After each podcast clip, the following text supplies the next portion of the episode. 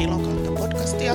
Minä olen Ulla Ruistola ja tänään meillä on aiheena sellainen, mikä on paljon painanut mun mieltä tässä viime vuosina. Eli koira käyttäytyy huonosti vai käyttäytyykö? Minusta yksi suurimpia haasteita koiran kouluttamisessa, ohjaamisessa ja ylipäätänsä sen pidossa on se, että me ei tunnisteta koiran stressiä. Siitä sitten seuraa sellaisia asioita, että me tulkitaan sitä koiraa on meidän omista monimutkaisista lähtökohdista. Se ei ole silloin oikein sille koiralle. Nyt jos me ajatellaan koiria tai sitten vaikka pieniä lapsia, sanotaan tuommoisia vuodesta kolmeen vuoteen, tuommoisia leikki-ikäisiä lapsia, niin, tai taaperoita, niillä käytöksen motivaationa on usein se, tai yleensä se, että ne tavoittelee jotakin, tai ne koittaa välttää jotakin. Me aikuiset tai koirakouluttajat niin tulkitaan sitä koiran tavoittelua tai välttämiskäytöstä huonona käytöksenä, koska se liittyy jotenkin ihmisenä olemiseen, että, että nähdään niin kuin asiat itsemme kautta. Tuo koira käyttäytyy huonosti siksi, että se haluaa käyttäytyä huonosti, tai sitten, että lapsi käyttäytyy huonosti, koska se haluaa käyttäytyä huonosti. Kysehän ei ole siitä, vaan usein on enemmänkin tämmöisestä selviytymistrategiasta. Se koira koittaa käyttäytyä siten, kun se pystyy tekemään. Et itelle oli aikoinaan tosi iso havainto se, että käyttäytyminen on vain käyttäytymistä, ja sitten kun me ruvetaan näkemään, että se on sitä, niin sitten me pystytään ymmärtämään koiria, lapsia, itseämme, aviomiestä, aviovaimoa ja niin edespäin. Että senpä takia mä ajattelin, että käydään läpi tällaisia niin kuin, käyttäytymiseen liittyviä haasteita, mitä meillä on koirien kanssa. Ja näistä mä oon myös kirjoittanut siinä mun uudessa kirjassa siinä lintukoirille, äh, hallintaa lintukoirille moderneilla menetelmillä. Meillä usein on haaste se, että että ne tunnetilat on niin kuin haitallisia sen meidän harjoittelun kannalta. Eli meillähän on täällä, täällä tota, tämmöinen limpinen järjestelmä, joka vastaa niistä tunteista ja nopeista reaktioista. Ja sitten meillä on se aivokuori sillä koiralla, niin kuin meillä itsellämme, johon liittyy niin kuin järki ja kognitiiviset kyvyt ja suunnittelu ja tällaisen, tällaisissa näin. Mutta ne isot haasteet on siellä tunnetilapuolella. Ja siellä on nämä muun muassa itsehillintä ja turhauma ja turhauman sieto, luopuminen, kiihtyminen, niin kuin tällaiset asiat. Monet näistä meidän koirien käyttäytymiseen liittyvistä haasteista liittyy erilaisiin sijaiskäytöksiin. Sitten siihen käytökseen liittyy myöskin semmoinen haaste, että siellä on myös se stressi. Tämä stressin tunteminen siitä omasta koirastaan ja sen käyttäytymisestä niin olisi semmoinen avainasia, millä me parannetaan niin kuin meidän yhteistyötä, me parannetaan meidän suhdetta, me parannetaan koiran oloa, me parannetaan suoritusta, me parannetaan käytännössä meidän niin kuin se koko harrastaminen paranee, kun me osataan niin kuin paremmin tulkita sen koiran käytöstä. Näitä on näitä erilaisia stressiin liittyviä sijaiskäytöksiä paljon, eikä tässäkään varmasti tuu kaikki. Että itse olen käyttänyt useita lähteitä tässä, mutta ehkä yksi tärkeimmistä on semmoinen englantilainen kirja, kun, joka on siis ihan tämmöinen, toimii siis tavallisella ihmisellä, että se ei ole niin erityisen tieteellisesti kirjoitettu, vaikka se perustuukin tieteeseen, niin on kun How to be a Concept Trainer. Se on Tom Mitchellin kirja. Suosittelen sitä meilläkin verkkokaupassa myytävänä. Nyt jos me ajatellaan lintukoiria tai oikeastaan koiria yli, ylipäätänsä, niin tämmöiset ääntelyyn liittyvät käytökset, niin kuin mm, haukkuminen, ulvominen, vinkuminen ja muriseminen. Pitäisi aina pysähtyä miettimään, että miksi se mun koira ääntelee. Et osa roduistahan on sellaisia, että ne ääntelee paljon ja sitten osa roduista on sellaisia, että ne ääntelee vähän. Mutta aina pitäisi miettiä, että minkä takia se mun koira ääntelee. Ja lintukoirien kohdalla tämmöiset haukkumiset ja vinkumiset, niin ne usein liittyy turhaumaan ja korkeisiin ennakko-olettamiin. Et mä oon vahingossa opetettu sille meidän koiralle, että tähän li- tilanteeseen itsessään liittyy jotain sellaista yleensä niin kuin positiivista, ja se koira odottaa sitä tilannetta. Esimerkiksi ollaan jossain ryhmätreeneissä ja siellä on aina päässyt noutamaan. Ja sitten kun se koira joutuukin odottamaan ja katsomaan sitä, kun ne muut koirat työ, työskentelee siellä, niin sitten sieltä rupeaa tulemaan ääni. Ja se on merkki siitä semmoisesta stressistä ja turhaumasta. Ja siellä varmasti pohjatunteena on niin kuin positiivinen tunnelma mutta että siinä vaiheessa, kun se koira kokee, että se ei saa, saakaan tehdä sitä, mitä se haluaa, niin se alkaa muuttua negatiiviseksi. Ja sitten sieltä rupeaa tulemaan ääni. Että uskon, että osa ääntelystä on toki perinnöllistä, mutta osa on varmasti myöskin sitä, että me ei ole ymmärretty, mitä me on, on vaadittu siltä koiralta, eikä me ole valmennettu sitä koiraa siihen, mitä, mitä me tavoitellaan niin kuin siihen, että se koira pystyy odottamaan rauhassa, luopumaan ympäristöstä ja näin. Aina kun me kuullaan, että meidän koira lähtee ääntelemään, niin ensimmäinen asia, mitä meidän pitäisi tehdä siinä, on joko poistaa koira tilanteesta tai viedä se kauemmas. Niin kauas, että se ääntely lakkaa. Koska se on semmoinen itsensä toteuttava kierre. Ja me ei sitä positiivisella rankasulla saada loppumaan sitä vinkumista ja haukkumista. Eli millään, millään hihnakorjauksilla tai läpsäsyillä tai millään sillä, niin se ei lopu, koska siellä on se stressi siellä pohjalla. Ja se asiassa positiivinen rankasu on aina eettisesti väärin, kun koiralla on stressi. Et se pitää niin kuin mieltää mielessä, että siitä tulee sitten jatkossa isompia ongelmia, jos se koira kokee niin kuin, että kun sitä on turha, se, on, se on turhaumassa, niin sitä ruvetaan sitten vaikka nykimään taluttimesta. Et meidän täytyisi osata kouluttaa meidän koira paremmin, että me ei ratkettaisi tällaisiin menetelmiin sitten. Koska tätä näkee tosi paljon. Ja mä oon itsekin sortunut siihen. Joskus aikoinaan, kun mä en ymmärtänyt ja mulla itsellä nousi niin jäätävä turhauma siitä ääntelystä ja nousee vieläkin. Et se mun on pakko sanoa, että mä oon jotenkin itse niin ääniherkkä, että mulla joskus ihan vaikeeta, jos koira ääntelee. Ja tota, jos mun omat koirat ääntelee, niin mä vien ne aina heti pois paikalta, että, että mä, ihan jo pelkästään sen takia, että mulle itselle, itsellä ei keitä yli ihan kokonaan. Koska siitä ei ainakaan seuraa mitään, mitään hyvää, jos niin kuin ohjaajalla palaa käpy.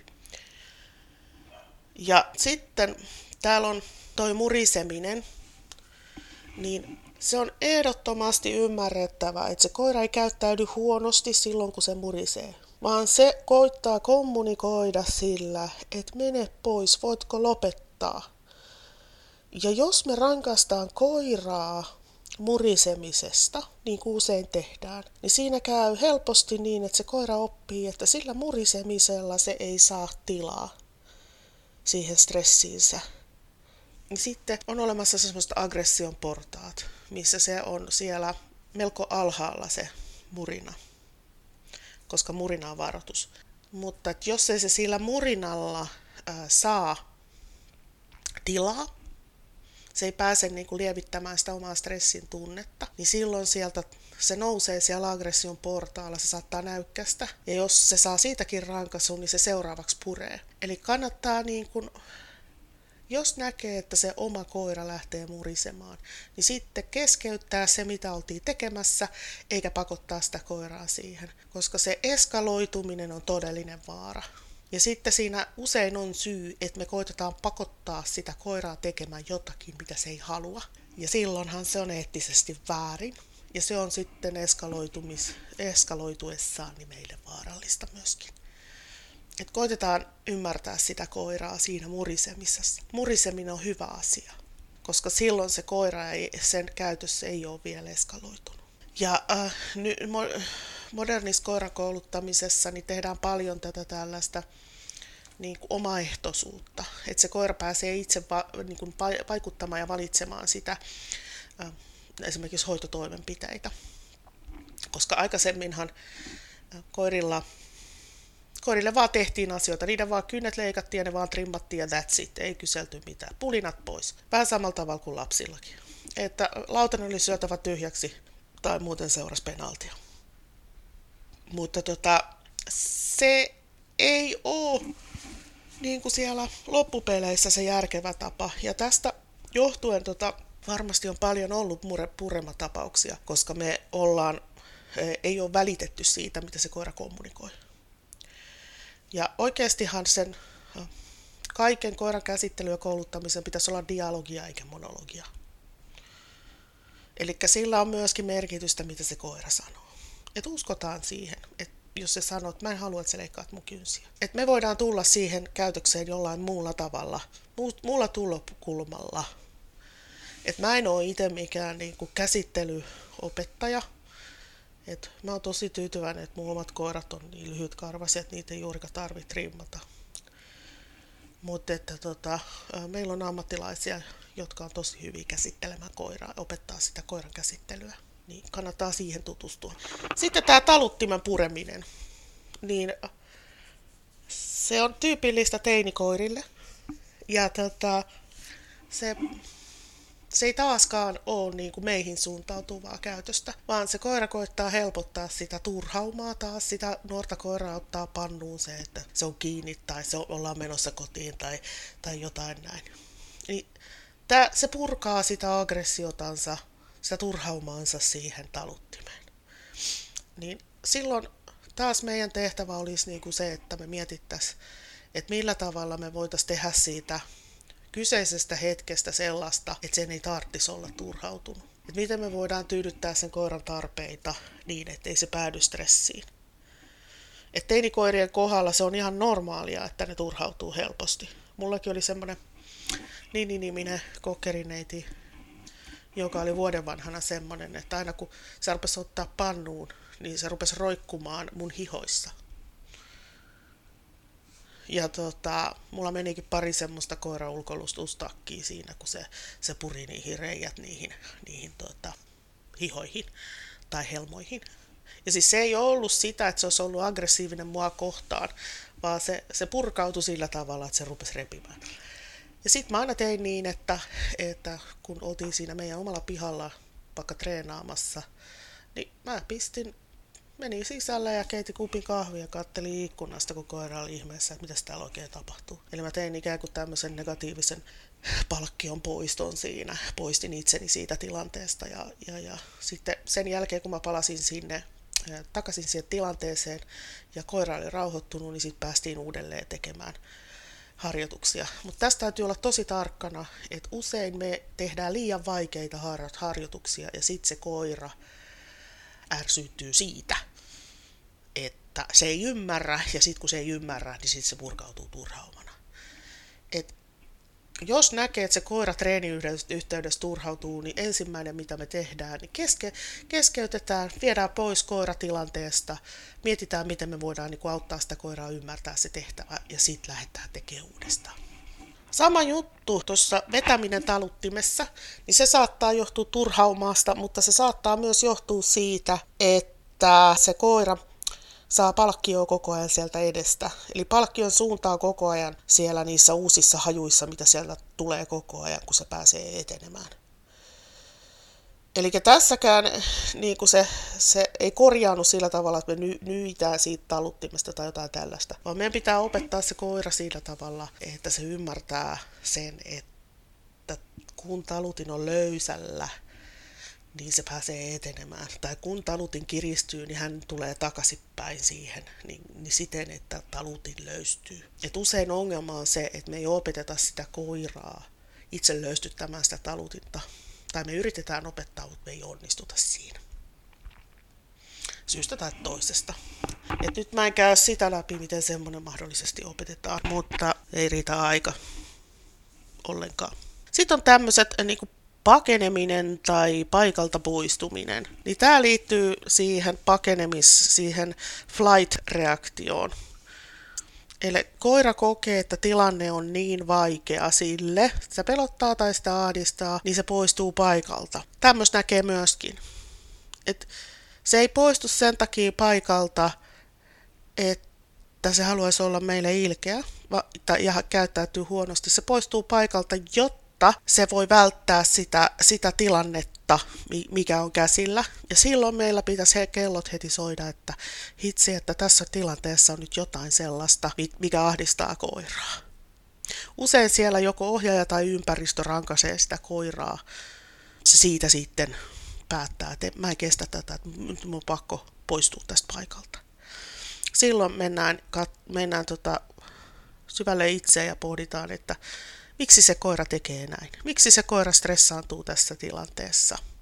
Sitten täällä on äh, tämmöiset tämmöinen kuin jahtaaminen. Että joillain koirilla on jahtaamiskäytös niin vahva, että ne saattaa niin kuin stressaantuessaan niin ruveta jahtaamaan esimerkiksi noita lehtiä, tai siis mikä nämä vesimittareita, vai mitä ne on ne vedessä kelluvat kuplat. Voi ne jahdata siis niin kuin mitä tahansa. Niin silloinkin se on usein tämmöinen stressiin liittyvä reaktio. Ja se, mutta se saattaa olla sellainen, että sitä täytyy jopa, jopa käydä eläinlääkärin kautta pohtimassa, että mikä täällä on vikana. Sitten perässä vedettävyys, eli se koira ei halua tulla sinne, minne ohjaaja on viemässä sitä. Ja se on ihan validi informaatio se, että mi, miksi se, että se koira ei halua ja miksi se ei halua. Onko se kipeä vai ahdistaako sitä siinä tilanteessa jotain, pelkääkö se siinä tilanteessa jotain. Silloin ei saa pakottaa koiraa sinne siihen tilanteeseen mukaan, vaan meidän tehtävä on helpottaa sen oloa. Jotkut reagoi tämmöisiin näkymättömiin asioita, että ne, ne saattaa pöhistä kaiken näköistä, ne kuvittelee. Niin kun siellä, siellä varmasti joku tämmöinen pelko on päällimmäisenä ja sitten ne kuvittelee asioita ja sitten rupeaa haukkumaan niitä. Sekään ei liity meihin mitenkään. Se täytyy myös ymmärtää. Tärinä on tämmöinen kiihtymykseen liittyvä ja pelkoon liittyvä käytös. Eli se koira vaan tärisee että se täytyy sitten vaan miettiä, että kumpaan se liittyy se tärinä. Siihen, että se pelkää vai siihen, että se on innostunut. Kummassakin tilanteessa voi olla, että joutuu pohtimaan, että mitä mun pitäisi muuttaa tässä tilanteessa, että se koira rentoutuu. Sitten on tämmöinen yleinen rauhattomuus. Ja se on tosi tyypillistä nuorille koirille. Eli ne kuulee ja näkee ja sinkoo ja vetää ja tämmöistä tämmöisiä erilaisia niin usein liikkumiseen liittyviä käytöksiä. Niin silloinkin tilanteessa on jotain, joka kiihdyttää niitä. Voi olla myöskin, että se sinkoilee sen takia, että, että sitä pelottaa. Ja tällöinkin ratkaisu on, on se, että me viedään se koira pois siitä tilanteesta tai he, kauemmaksi. Koitetaan helpottaa sen koiraoloa. Sitten on os, joillain koirilla tämä tämmöinen ympäristö, tämmöinen edestakaisin ravaaminen.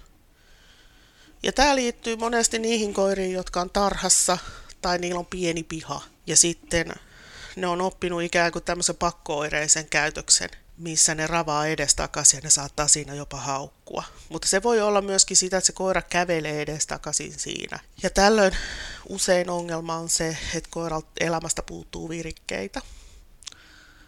Ja, ja, ja se on silloin stressikäytös. Eli meillä on aktiivisia sudesta peräisin olevia yksilöitä siellä, jotka tarvii sitä rodunomasta ja laji, lajityypillistä käyttäytymistä. Niin tämmöisen e-, edestakaisen ravaamiseen pitää ehdottomasti puuttua. Sitten joillakin on tämmöistä ympäristön valpasta tarkkailua, että ne on koko ajan kytiksellä, että mitä ympäristössä tapahtuu. Osa koirista on tietysti, ne on, niillä se vahtiminen kuuluu siihen rotuun. Mutta jos huomaa, että se oma koira on semmoinen, että se on ikään kuin koko ajan vähän valpas siihen ympäristöön, että se pystyy reagoimaan ja rentoutumaan, tai anteeksi rentoutumaan, niin silloin täytyy miettiä sitä, että nyt on niin kuin stressitasot korkeilla. täällä on tämmöinen, että koira ei reagoi ollenkaan. Et joskus näkee koiria, että ne on ikään kuin henkisesti poistunut paikalta. Ne ei kuule eikä ne näe mitään.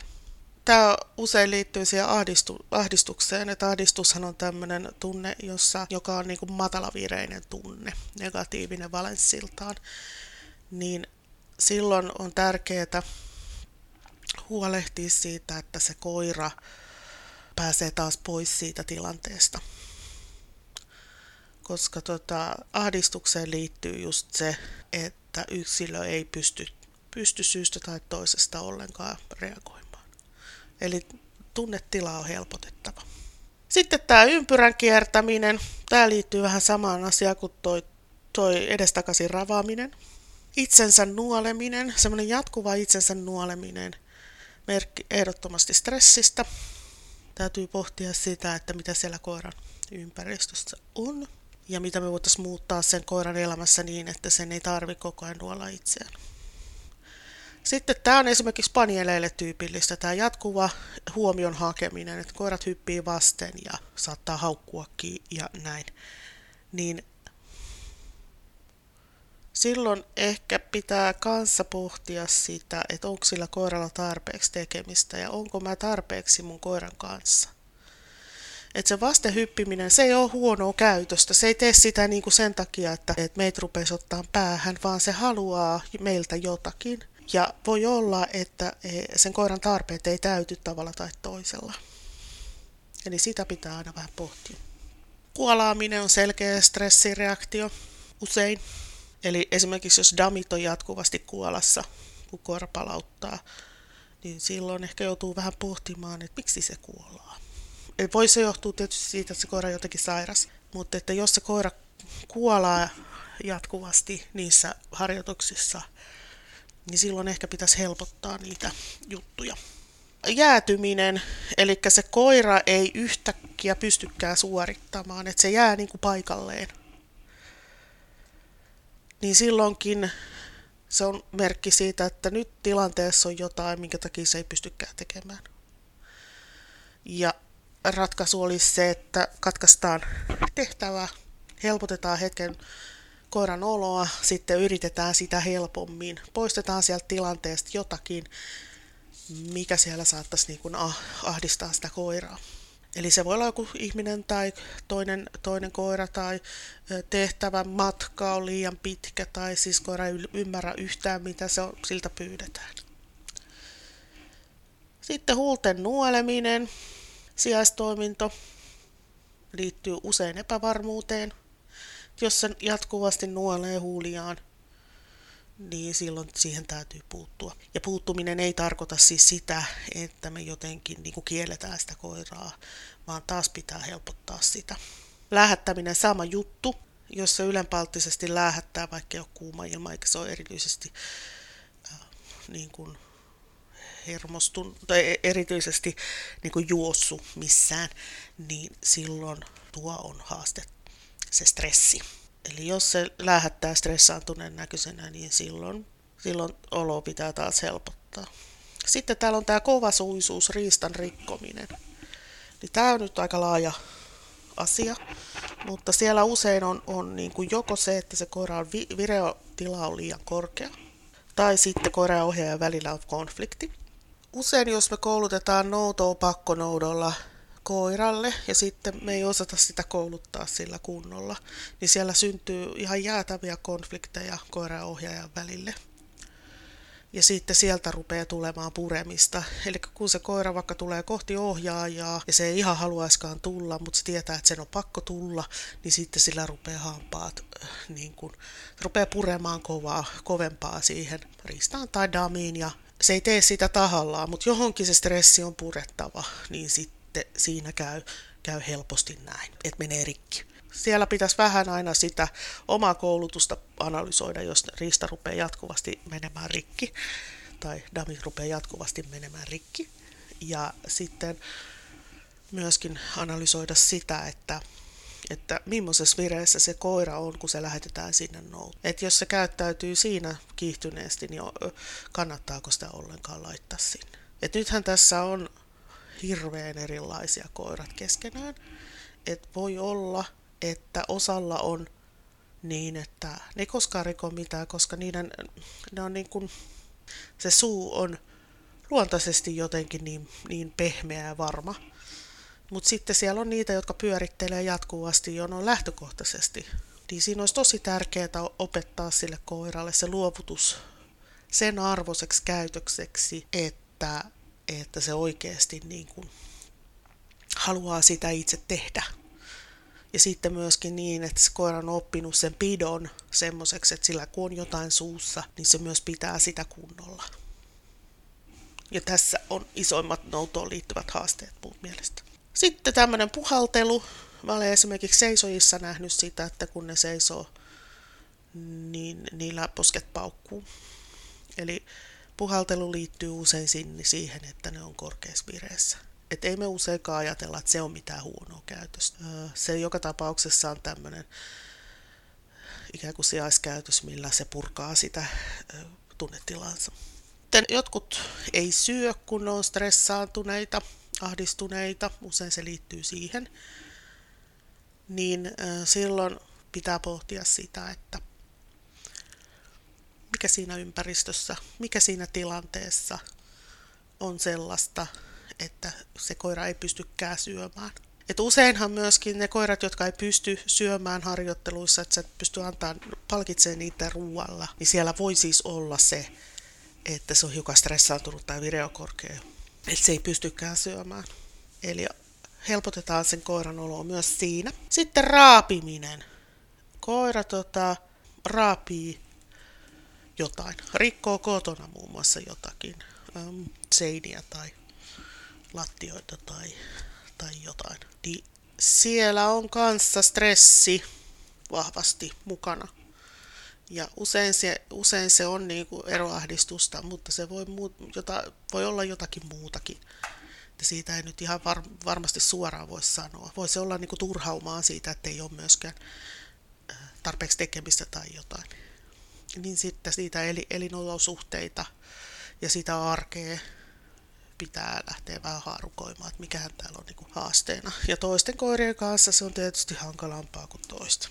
Sitten tuijottaminen. Eli koira lähtee tuijottaa vaikka toista koiraa. Niin tähän pitää puuttua sillä tavalla, että estetään se tuijottaminen. Koska se saattaa eskaloitua aggressiiviseksi käyttäytymiseksi. En tarkkaan tiedä, mikä siellä on taustalla, mutta todennäköisesti siellä on joku tämmöinen negatiivinen ennakko-olettama. Osa tuijottaa toisia ihan vain sen takia, että ne kiinnostaa. Että silloin täytyy nähdä, että miten se toinen suhtautuu siihen. Et monesti tuolla kursseilla on joutunut niin sanomaan ohjaajille ihan siitä, että anna sen tuijottaa, näet sä, että toi toinen ärsyntyy. Ja koska tuijottaminen on epäkohteliasta koirilla, ja on se kyllä meillä ihmisilläkin, että jos tarpeeksi tuijottaa, niin rupeaa niin toiset ajattelemaan, että mikähän tässä on nyt oikein vikana tässä tilanteessa. Sitten ei kuule vihjettä. Ja tämä on se, missä me aina lähdetään sitten suuttumaan sille koiralle ja ehkä lähdetään epäreilusti rankasemaan sitä koiraa. Mutta nyt kaksi asiaa. Voi olla, että se koira ei ymmärrä ollenkaan. Sille on opetettu tarpeeksi hyvin sitä asiaa se ei siinä kyseisessä tilanteessa pysty tekemään sitä. Tai sitten se on niin korkeassa vireessä, että se ei pysty kuuntelemaan. Tai sitten se tekee jotain metsästyskäytöstä, mikä on tosi palkitsevaa, sieltä tulee dopamiinit ja endorfiinit ja kaikki tällaiset. Ja sitten me yritetään ehdottaa sille koiralle, että voit sä tehdä jotain muuta, niin sitten se valitseekin tehdä jotain toista koska sillä hetkellä se kokee, että se on kannattavampaa. Tässä kannattaa nyt olla aika tarkka, ettei itse lähde hermostumaan siitä käytöksestä. Mä tekisin niin, että, että jos mä näen, että se koira käyttäytyy jollain tietyllä tavalla, mitä mä en halua, mä keskeyttäisin harjoituksen, taas veisin koiran pois, vetelisin itse vähän henkosia, puhdasta ilmaa, en tupakoisi siis, ja sitten palaisin siihen asiaan vähän helpommalla tavalla. Et ei hermostuta siitä, että se koira ei kuuntele, koska se, se ei olekaan meihin suuntautuvaa se sen käytös, vaan se on sitä, mitä se sillä hetkellä, se ei ymmärrä, se ei osaa, se ei pysty kuuntelemaan korkean viereen takia tai sitten se valitsee tehdä jotain muuta. Ymmärrän kyllä, että sitä on joskus vaikeaa niin kestää. Mutta että siinäkin pitää taas analysoida sitä, että onko mä oikeasti opettanut tälle koiralle niitä asioita, mitä mä siltä vaadin. Ja joskushan me kuvitellaan, että se osaa, mutta sitten kun me viedään se sinne johonkin, niin sitten me huomataan, että ei se osaakaan eikä pystykään. Niin ei se silloin ole, sen koiran vika. Haukottelu on rauhoittava käytös. Koira pyrkii rauhoittamaan omaa, omaansa, omaa tunnetilansa ja mahdollisesti myöskin meidän.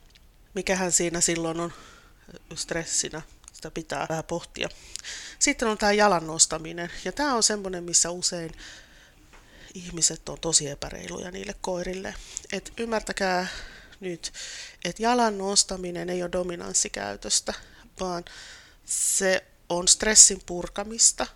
Ja jos me suututaan koiralle ja mennään rankasemaan koiraa, joka helpottaa olonsa nostamalla jalkaansa, niin se on eettisesti todella, todella väärin. Se koira tekee jotakin, joka helpottaa sen oloa. Kaikkihan tietää, että virtsaaminen helpottaa oloa. Jos on kauhea pissahätä, siitä tulee hyvä olo, kun käy vessassa. Niin sama juttu on koirilla myöskin, että ne hakee jotakin, mikä jollain tavalla helpottaa niiden oloa. Jos koira nostaa jalkaansa palautuksen yhteydessä, niin sitten meillä pitäisi kellot soida taas sen tilanteen kanssa. Että josko me helpotettaisiin sitä tilannetta, että sen ei ole pakko nostaa sitä jalkaansa. Ei ruveta siellä nostelemaan niskasta tai ravistelemaan tai huutamaan tai jotain tällaista koska ei se, se kieltäminen ja rankaseminen, se ei auta sitä tunnetilaa, vaan sieltä se, se saattaa lähteä eskaloitumaan. Sitten kaikki varmaan on nähneet omilla koirillaan sitä, että ne rapsuttelee itsensä.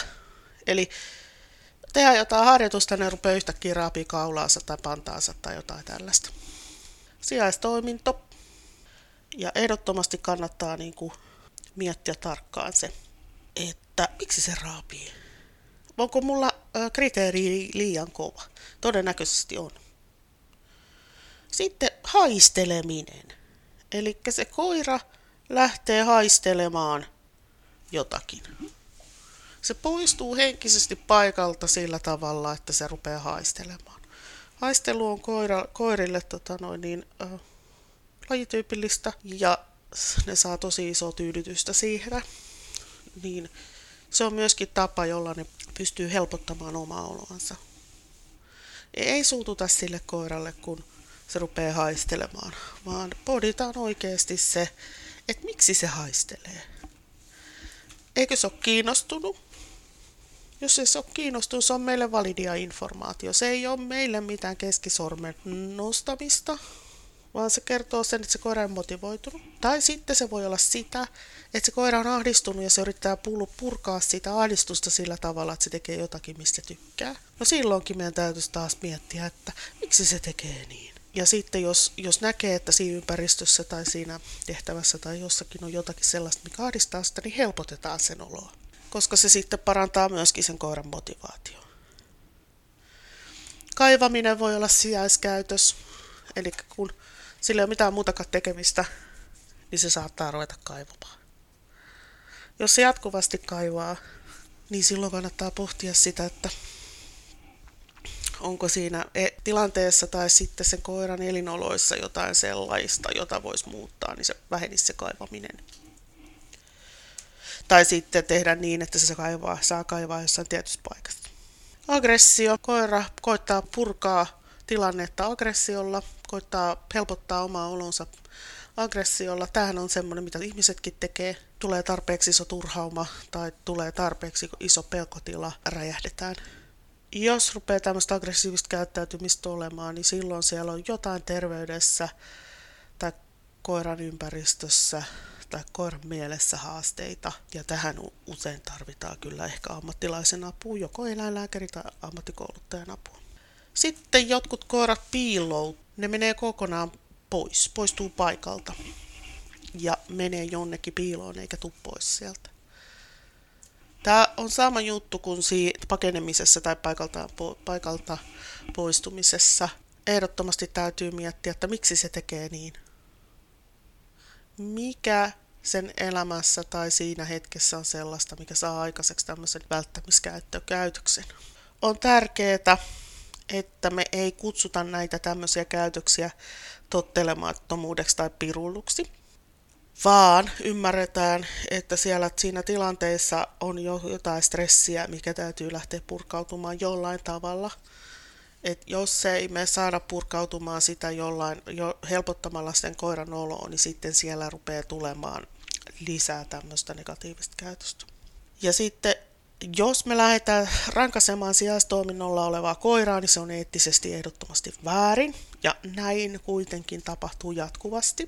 Ihan jatkuvasti näkee sitä, että tota, ohjaajat hermostuu koirinsa ja sitten ne rankasee niitä.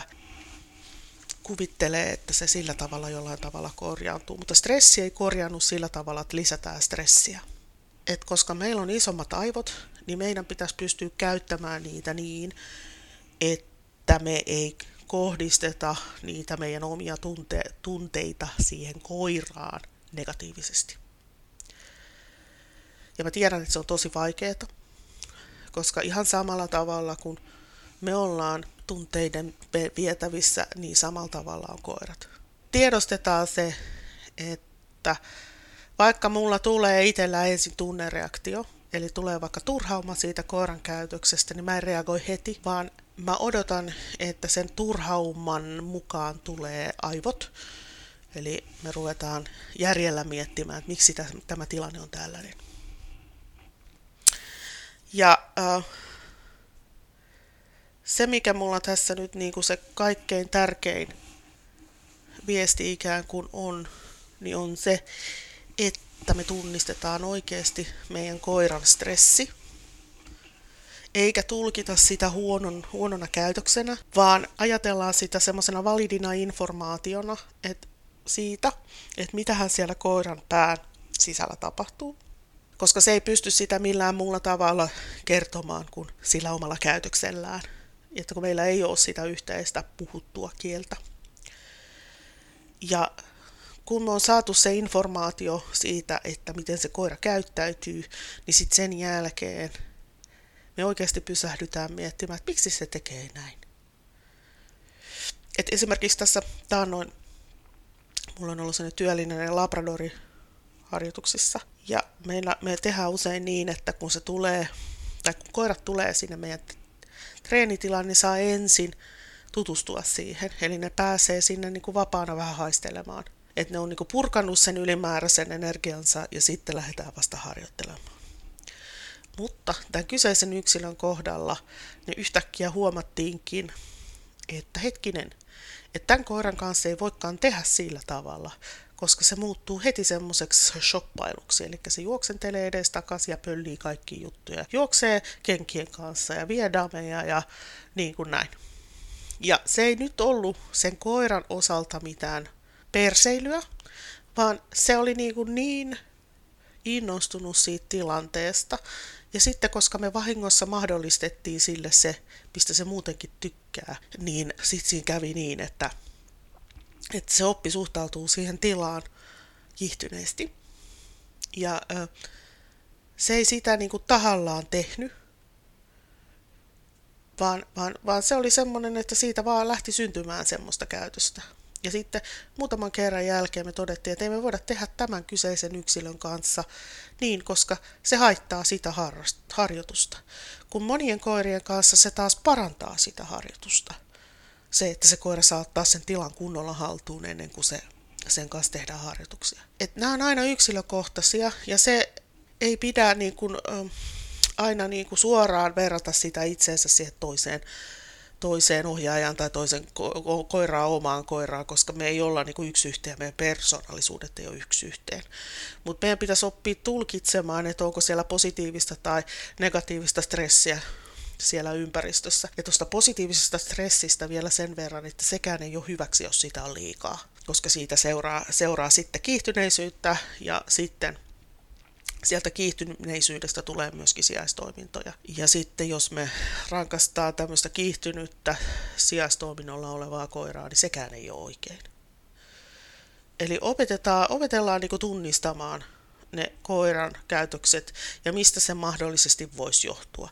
Eikä projisoitaisi niitä, me, niitä käytöksiä niin kuin meihin, meidän omiin tunteisiin ja sitten taas niin kuin eskaloida sitä haastetta sitä kautta. Epistola oli siis se, että koirat käyttäytyy, piste. Käytös on vaan käytöstä, piste.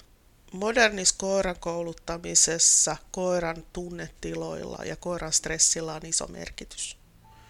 Niin opetellaan tunnistamaan se ja opetellaan reagoimaan siihen oikein.